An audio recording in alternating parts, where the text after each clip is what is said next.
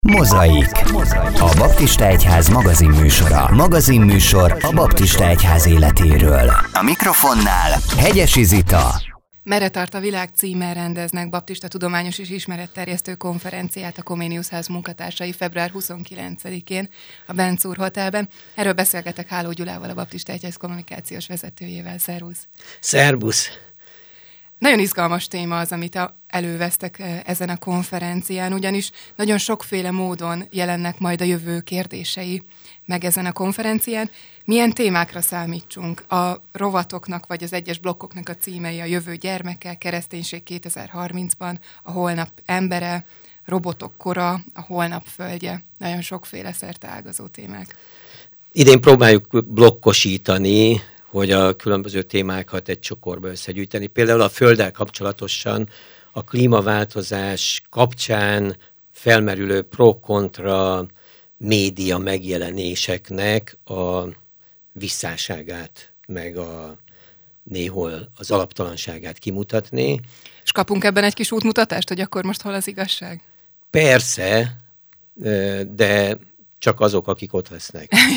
Tehát ez is Ennek például egy olyan lesz, amit nem teszünk közzé, uh-huh. pont azért, mert nem az a cél, hogy most darabokra szedve majd mindenki a poszthoz vagy a videóhoz hozzászólogasson úgy, hogy nem tudja egy jó szakember ezeket majd lereagálni, hanem jöjjön uh-huh. el, ott a szünetben majd lehet beszélgetni vagy vitatkozni, de ugyanígy a Földdel kapcsolatosan maga a migráció kérdése, tehát ami globális, lehet azt most már mondani, hogy nem csak bennünket, magyarokat vagy Európát érint, hanem az egész Földet, hogy ennek az egyházra nézve, vagy a biztonságra nézve milyen következményei lehetnek, illetve hogy akár maga az egyház erre hogy készüljön, vagy mit csináljon ezzel, vagy a turizmussal kapcsolatosan, ami tudjuk jól, hogy az egyik legnagyobb környezetszennyező, tehát a legnagyobb mm. lábnyomot a turizmus hagyja a földbolygónkon, és próbálja a szuszt kinyomni a földből, hogy mégis ennek a kicsit visszás mozgalomnak, vagy mozgásnak milyen pontjai lehetnek, ami egyébként meg a misszió és az egyház szempontjából meg fontos, hogy azt figyelembe vegyük. Uh-huh. Tehát, hogy így próbálunk minden témát körbejárni, hogy kicsit speciális oldalról természetesen, de hogy pont ezért konkrét kérdésbe kezdjen el valaki gondolkodni a Föld kapcsán, vagy a jövő generáció, vagy az ember fizikai, szellemi, mentális, spirituális állapota kapcsán, vagy magáról az egyházról. Milyen hosszúak lesznek ezek az előadások? 15 perc. 15 percben azért Max. izgalmas, tényleg gondolatindító az akkor, amikor meg, meg tudunk hallgatni. Itt azért több téma is van, például a kereszténység 2030-ban, ami azt gondolom, hogy azért nagyon sokakat érint. Ez milyen szemszögből fogjátok majd vizsgálni? Egyrészt, hogy milyen missziós, innovációs mozgások vannak az egyházban, a különböző földrészeken, mert nagyon sokféle az iránya. Tehát vannak a megacsörcsök, de mm. vannak vidékek, ahol inkább mozgalmi jellegű, természetesen ahol a kereszténység üldözve van, alapvetően mozgalmi jellegű föld alatti hálózat, kapcsolatrendszer az, amin keresztül él, és ezeknek a, a számtalan variációja jelenik meg, és az előadás persze azzal próbál majd foglalkozni, hogy, hogy milyen irányok várhatók, és mi az, ami a mai kor kultúrájához, társadalmi, gazdasági berendezkedéséhez a leges leginkább adekvát módon tud passzolni vagy igazodni. A robotika változásai és a technológiai változások azok, amikről manapság nagyon sok szó esik, és nagyon sokat beszélgetünk, és nagyon sok etikai kérdést is felvet, akár a transhumanizmusnak a, a kérdése. Ezt milyen, hogyan lehet vizsgálni egy keresztény közegben? Hogyan tud ehhez viszonyulni egy keresztény ember? Milyen választ fogunk kapni erre a konferencián? Szerintem választ keveset fogunk aránylag kapni, mert ez egy panelbeszélgetésben fog megjelenni a robotoknak a kérdésköre, és ennek a, a beszélgetésnek inkább az a célja, hogy felvesse azokat a jelenségeket, vagy problémákat, vagy etikai, vagy teológiai, vagy technológiai kérdéseket, amik annyira köztudatban nincsenek, hisz maga ez a, ez a konferencia nem speciálisan valamilyen tudományterülettel foglalkozik, hanem az előző évek hagyománya alapján széles körű témákkal foglalkozunk, magyarul a maga a közönségünk is értelmiségi gondolkodó ember, de van, aki humán tanár, van, aki esetleg a mezőgazdaságból jön, mint kutatómérnök, valaki uh-huh. megint teljesen más dolggal foglalkozik. Tehát, hogy itt abból indultunk ki, hogy a jelenlévők között nyilván nagyon kevés olyan hallgató lesz, aki speciálisan a robotok kérdésével foglalkozik, tehát hogy erre egy kis rálátást adjunk. Épp a, az elmúlt napokban lehetett azt tudni, hogy a japánok egy olyan gyerekrobotot fejlesztettek ki, amelyik már a fájdalomra tud reagálni, uh-huh. és ezzel kapcsolatosan is rögtön február 15-én volt ennek a bejelentése és a bemutatása az USA-ban, ennek a gyerekrobotnak, amelyik a, az arcával rengeteg érzelmet tud ö, produkálni, és reagálni tud, és a fájdalomra is, tehát egy olyan úgymond bőr érzékenységet alakítanak ki a fejlesztők benne, a, ami miatt ez a gyerekrobot az arcával a fájdalmat is meg tudja jeleníteni, hogy ez már mm-hmm. fáj, és rögtön lecsaptak rá természetesen pszichológiai, pedagógiai, egyéb oldalról, hogy ennek milyen következményei lesznek majd a család, vagy a, a pedagógia, vagy az intézményeknek az életében, amikor egyre több ilyen gyerekrobot lesz ott a, a gyerekek körül. És ők lesznek a kisgyerekek, a, az osztálytársak? Játszótársak. Játszótársak. Aha, Tehát ez a, kifejezetten azoknak a gyerekeknek, akiknek mondjuk nincsenek testvéreik, vagy magányosak, vagy nincsenek Nem, barátai? azoknak a gyerekeknek, akiknek a szülei ezt meg tudják vásárolni. Igen, akiknek elég pénzük van. Így van. Nekik lesz robotjuk. És akkor itt rögtön jön a kérdés a jövő emberével kapcsolatban, erről beszélgessünk egy kicsit bővebben a következő néhány percben nagyon sokféle szempont megjelenik itt, akár az, hogy a, az ifjúsági misszióban mit jelent a jövő, a gyerekeknek a nevelésében, pszichológiai szempontból holisztikusan nézve az embert, hogyan, hogyan lehet őt segíteni. Mi az, ami te mondjuk kiemelnél, ami talán a legfontosabb ebben a tekintetben? A gyerekek jövőjével kapcsolatosan? Egyáltalán. Az, a hát a gyerekek jövője az emberek jövője, úgyhogy végül is igen. igen, igen. Az emberek jövője nagyon erősen érzékeli az ember azt az irányt, hogy mivel a tudományos technológiai fejlődés beláthatatlan jövőt vetít elénk, és ezért most természetesen sokszor olyan mondatokat mondott, mondok majd, ami az én meggyőződés, vagy ahogy én személyesen is látom. Tehát szombaton lehet majd vitatkozni tudás, veled. Meg az információk alapján, hogy hiába tudjuk, hogy, hogy véges az a hatás, amit a, a tudomány alapú technológia tud biztosítani az ember viselkedésével kapcsolatosan, hiába volt már Stanfordi börtönkísérlettől kezdve minden, tehát bizonyos értelemben nagyképűen azt mondhatjuk, hogy tudjuk, hogy hogy működik az ember, uh-huh de ezzel együtt az a veszély látszik, hogy, hogy elengedjük, még talán keresztények is egyre inkább azt a hitünket vagy meggyőződésünket, hogy, hogy a Szentléleknek van olyan átalakító ereje, amire azt mondja a Szentírás, és mi is így hiszük, hogy újjászületik. Tehát, hogy egy kvázi új uh-huh. ember, vagy új személyiség keletkezik az emberben, és hogy aztán ennek van olyan ö, önmagából belülről fakadó ö, ereje, frissessége, értése, bölcsessége, ami jól tudja kezelni magát, az információkat és a tudást. Mert az egyik legnagyobb probléma, ezt lehet persze vitatni, meg nagyon örülök, hogyha bárki ezzel kapcsolatban szívesen erről beszélget, akár velem is, vagy vitatkozik erről, hogy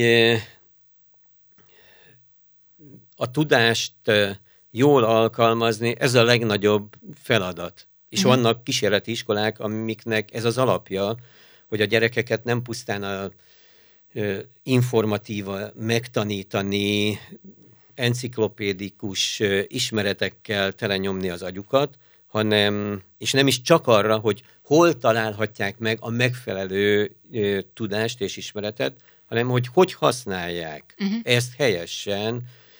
Ö, persze a helyesen az jelenthet egyrészt ö, eredményes alkalmazást, ami megint csak még mindig a technológia birodalmán belül marad, vagy pedig egy bölcs alkalmazást, ami azt mondja, hogy magát az emberi közösséget, legyen ez család, vagy iskolai közösség, vagy munkahely, vagy gyülekezet, vagy falu, város, vagy ország, vagy, vagy az egész emberiség, hogy az egész emberiséget, vagy az egész közösséget figyelembe véve, hogy használjuk ezt, hogy ez a közösség fejlődését szolgálja, abban az értelemben, hogy egyre erősebb legyen, hogy egymást ö, ö, még inkább segíteni tudjuk, még jobban felismerjük azt, hogy hogyan lehetünk egymás hasznára, ők az enyémre, én az övékére, stb. stb. Tehát, hogy ezt a bölcsességet, ezt kevésbé látom, hogy, hogy erre helyeződne maga a, a fókusz,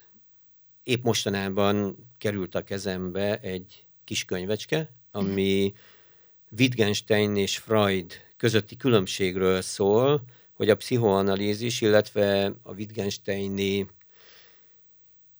filozófiai vagy logikai gondolkodás egymáshoz hogy viszonyul. Aztán gyorsan néhány Wittgenstein könyvembe újra belelapoztam és beleolvasgattam, és most tudatosult bennem jobban, hogy ő például nagyon éles különbséget tesz a tudás és a megértés között. Uh-huh. És ezért például a pszichoanalízist is uh, kritizálja, abból a szempontból, hogy ami a 20. század elejére jellemző volt, de szerintem sajnos még ma is, hogy uh, azt hisszük, hogyha ha a tudás elemeket, az információkat egy rendszerbe tudjuk tenni, akkor úgymond már mindent tudunk azzal kapcsolatosan, és ezért már mindent jól tudunk működtetni. És ezzel szemben bizonyítja is Wittgenstein, hogy egyáltalán nem így van, mert valakiben lehet nagyon nagy tudás, de a megértés, az élet különböző dolgaiban a megértés szintje nála esetleg nagyon alacsony. Uh-huh. És lehetnek nagyon egyszerű emberek, akik nem olyan nagy és széleskörű tudással rendelkeznek, de a megértés szintje nagyon erős, és ez az életükben látszódik, tehát az emberi kapcsolataikban, ahogy a dolgaikat rendezik, stb. stb. Hogyan lehet egyébként a megértésre törekedni? Mert valahol talán az embernek egy ilyen önvédelmi mechanizmus is, hogy a tudásgyűjtés úgy érzi, Így hogy van. ennyit elég, mert hogy mind semmit nem tud, tudhatunk meg, vagy semmit nem tudhatunk teljesen átfogóan. Ez ugye az Istennek a kiváltsága, és lehet, hogy talán ezzel egy kicsit megvédjük magunkat, de, de ennek nagyon fontos, van. hogy ott a másik oldala, hogy a megértésre elkezdjünk törekedni. Hogyan tehetjük ezt? Ösztönösen is biztos, hogy azért is akarunk tudásra törekedni, mert a tudás hatalom, ahogy ugye a, a szállóige is mondja. Hogy az iskolánk, általános iskolánk falán olvashattuk. Mindenféleképpen hatalom, hogy ha nincsen információ tudás birtokában valaki egy bizonyos pozícióban, legyen a szülő, vagy cégvezető, uh-huh. nem tudja jó értelemben sem manipulálni a rendszert, tehát nem tudja befolyásolni, tehát ezért is van szerintem ösztönösen bennünk az, hogy, hogy a tudásra kell mindent alapozni. A kereszténységnél mire mondjuk azt, hogy, hogy tudás vagy megértés? Tehát azért a kereszténység természetesen, hogy fontosnak tartja a tudást, ezért is alakult ki a keresztény zsidó alapokon a modern kutatási elképzelés, meg a mai tudomány, uh-huh. amiről beszélünk, de a maga a Szentírás számtalan olyan történettel szolgál nekünk, vagy akár kijelentéssel, amiben azt érzékelteti, hogy hogy ismeret az nem keletkezhet egy logikai út végén, vagy mhm. egy logikai rendszeren keresztül, hanem Isten megismerése az honnan van. Tehát, hogyha most a, a fő fókuszunkra irányítjuk a figyelmünket, már a keresztény hiten belül magára Istenre, akkor a vele kapcsolatos ismeretünk az honnan származik. Téves úgy gondolom, ha azt mondjuk, hogy a Szentírásból, vagy a tanításokból. Mert ez, ezt inkább a Wittgenstein értelemben azt mondom, hogy ez inkább tudás. Uh-huh. Mert az ismeret az ott kezdődik, amikor valakinek van bármilyen kontaktusa Istennel. Uh-huh. Tehát ugyanúgy, ahogy még a, a Károli Bibliában ez a fajta gondolat, vagy gondolkodás a tudásról és az ismeretről úgy van, hogy amikor az első emberpárt megteremti Isten, és Ádám bement Évához, és ismerte az ő feleségét. Uh-huh. Ami nyilván azt is jelenti, hogy volt egy szexuális kapcsolat, amiből két gyerek legalább született, és most feltetjük azt a kérdést, hogy ezután mit tudott Ádám Éváról? A jelleméről, a habitusáról, a karakteréről, stb. stb. Tehát most, hogyha valaki a férjéről, a feleségéről rengeteg mindent tud, akkor mondhatjuk azt, hogy ismeri. Csak akkor mondhatjuk, hogy ismeri, hogyha közöttük egy olyan bizalmas, intim kapcsolat van, amiben hiába mondjuk azt, hogy ismeri, de az mégis egyszerre jelenti azt, hogy, hogy értem, uh-huh. de azt is, hogy, hogy titok továbbra is számomra. Tehát, uh-huh. hogy a megértés az egy olyan, olyan tudás, ami az intellektuális térben nem rendelkezik minden információval és tudással, és ez nem is zavarja a megértést, mert valami megvilágosodott, valami egyszerűvé vált, valamit a szónak ebben a megismertem, vagy az ö, ismeret értelmében tudom, uh-huh. de lehet, hogy el se tudom magyarázni. Tehát, hogy ez a Bibliában végigvonul, hogy, hogy a mindenható, az örökkévaló tud igazi ismeretet adni az embernek. Ez persze nem jelenti azt, hogy bárki a hallgatók közül úgy gondolja, hogy ez akkor ellentmond minden tudományos kutatásnak, minden rendszerezésnek, hanem inkább azt hangsúlyozza, hogy van egy alá-fölé rendelt viszony. Uh-huh.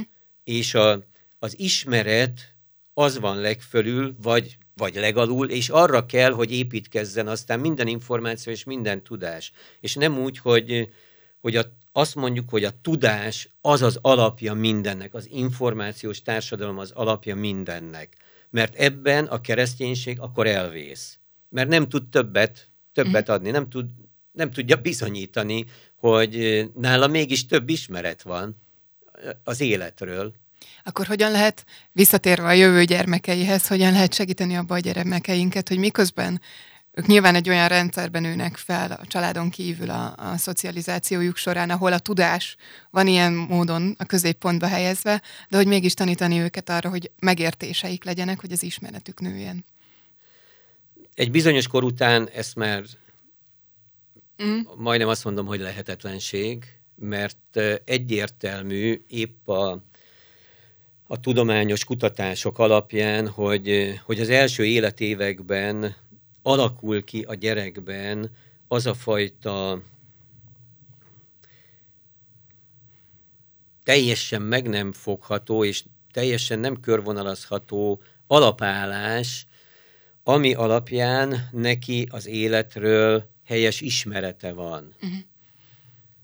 Hogy próbáljak valamit konkrétabban mondani, hogy tudjuk jól, hogy a a szülői magatartás, és nem csak a, az, hogy mintát lát, hanem a hozzávaló viszonyában. Tehát, hogy a gyerek, amit főleg érzelmileg vesz le egy családi együttlét során a szüleitől, az döntően meghatározza, hogy ő a világot alapvetően egy otthonnak, egy jó térnek látja benne az emberekkel, akik úgymond társaim, még uh-huh. akkor is, hogyha bizonyos területeken majd versengeni fogunk, mert sportoló vagyok, vagy egy a karrier előmenetelben, stb., de hogy mégis alapvetően, hogy, hogy ő otthon érzi-e magát mindenütt ebben a világban, vagy egy csomó félelemmel, meg előítélettel közelít, és ugyanígy az emberekhez, hogy uh-huh. társként velük való közösségben gondolkodik-e róluk,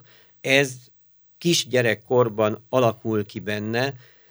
Magyarul ezzel rögtön azt akarom mondani, hogy a szülőknek az a felelőssége, egyrészt nyilván, hogy rájöjjenek, és ezért egyébként fontos rengeteg könyvet olvasni előre a szülőknek, még mielőtt megházasodnának, uh-huh. és utána mielőtt még gyerekük lenne, hogy megértsék, hogy egy gyerek személyisége, agya, érzelemvilága hogy alakul ki, már tulajdonképpen a magzati állapotban, az anyja méhében, és aztán rögtön a szülés után ez drasztikusan mit változtat meg benne, maga az, a szülési vagy a születési folyamat, az a nem tudom, néhány perc, vagy tíz perc, vagy negyed óra, uh-huh. és utána pedig főleg, amíg nem is tud beszélni a gyerek, tehát ahol csak az érzelmek nyelvét tudja használni, hogy ott megértse az apja, anyja, hogy, hogy a gyerekemmel az érzelmek nyelvén tudok kommunikálni, és azon keresztül tudom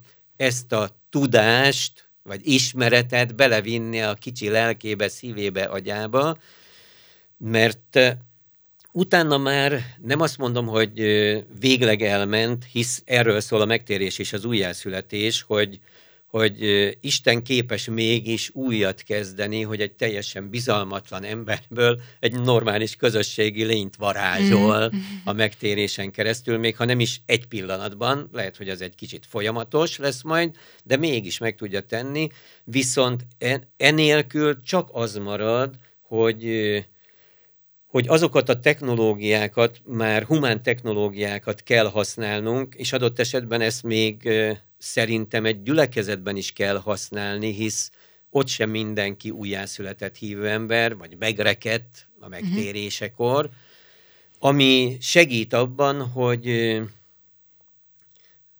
hogy asszertív legyen, hogy saját magát képviselni tudja, vagy hogy partnerként tudjon a másikra gondolni, tehát hogy csoport vagy csapattréningeken vesz részt, és akkor szépen ebben megtanulja azt, hogy, hogy ennek mi jelentősége van, de ezek egyértelmű, hogy látnunk kell, hogy a személyiségnek olyan mély rétegeit egyértelmű, hogy nem tudja megérinteni, mint amire azt mondjuk, hogy újjászületés. Uh-huh.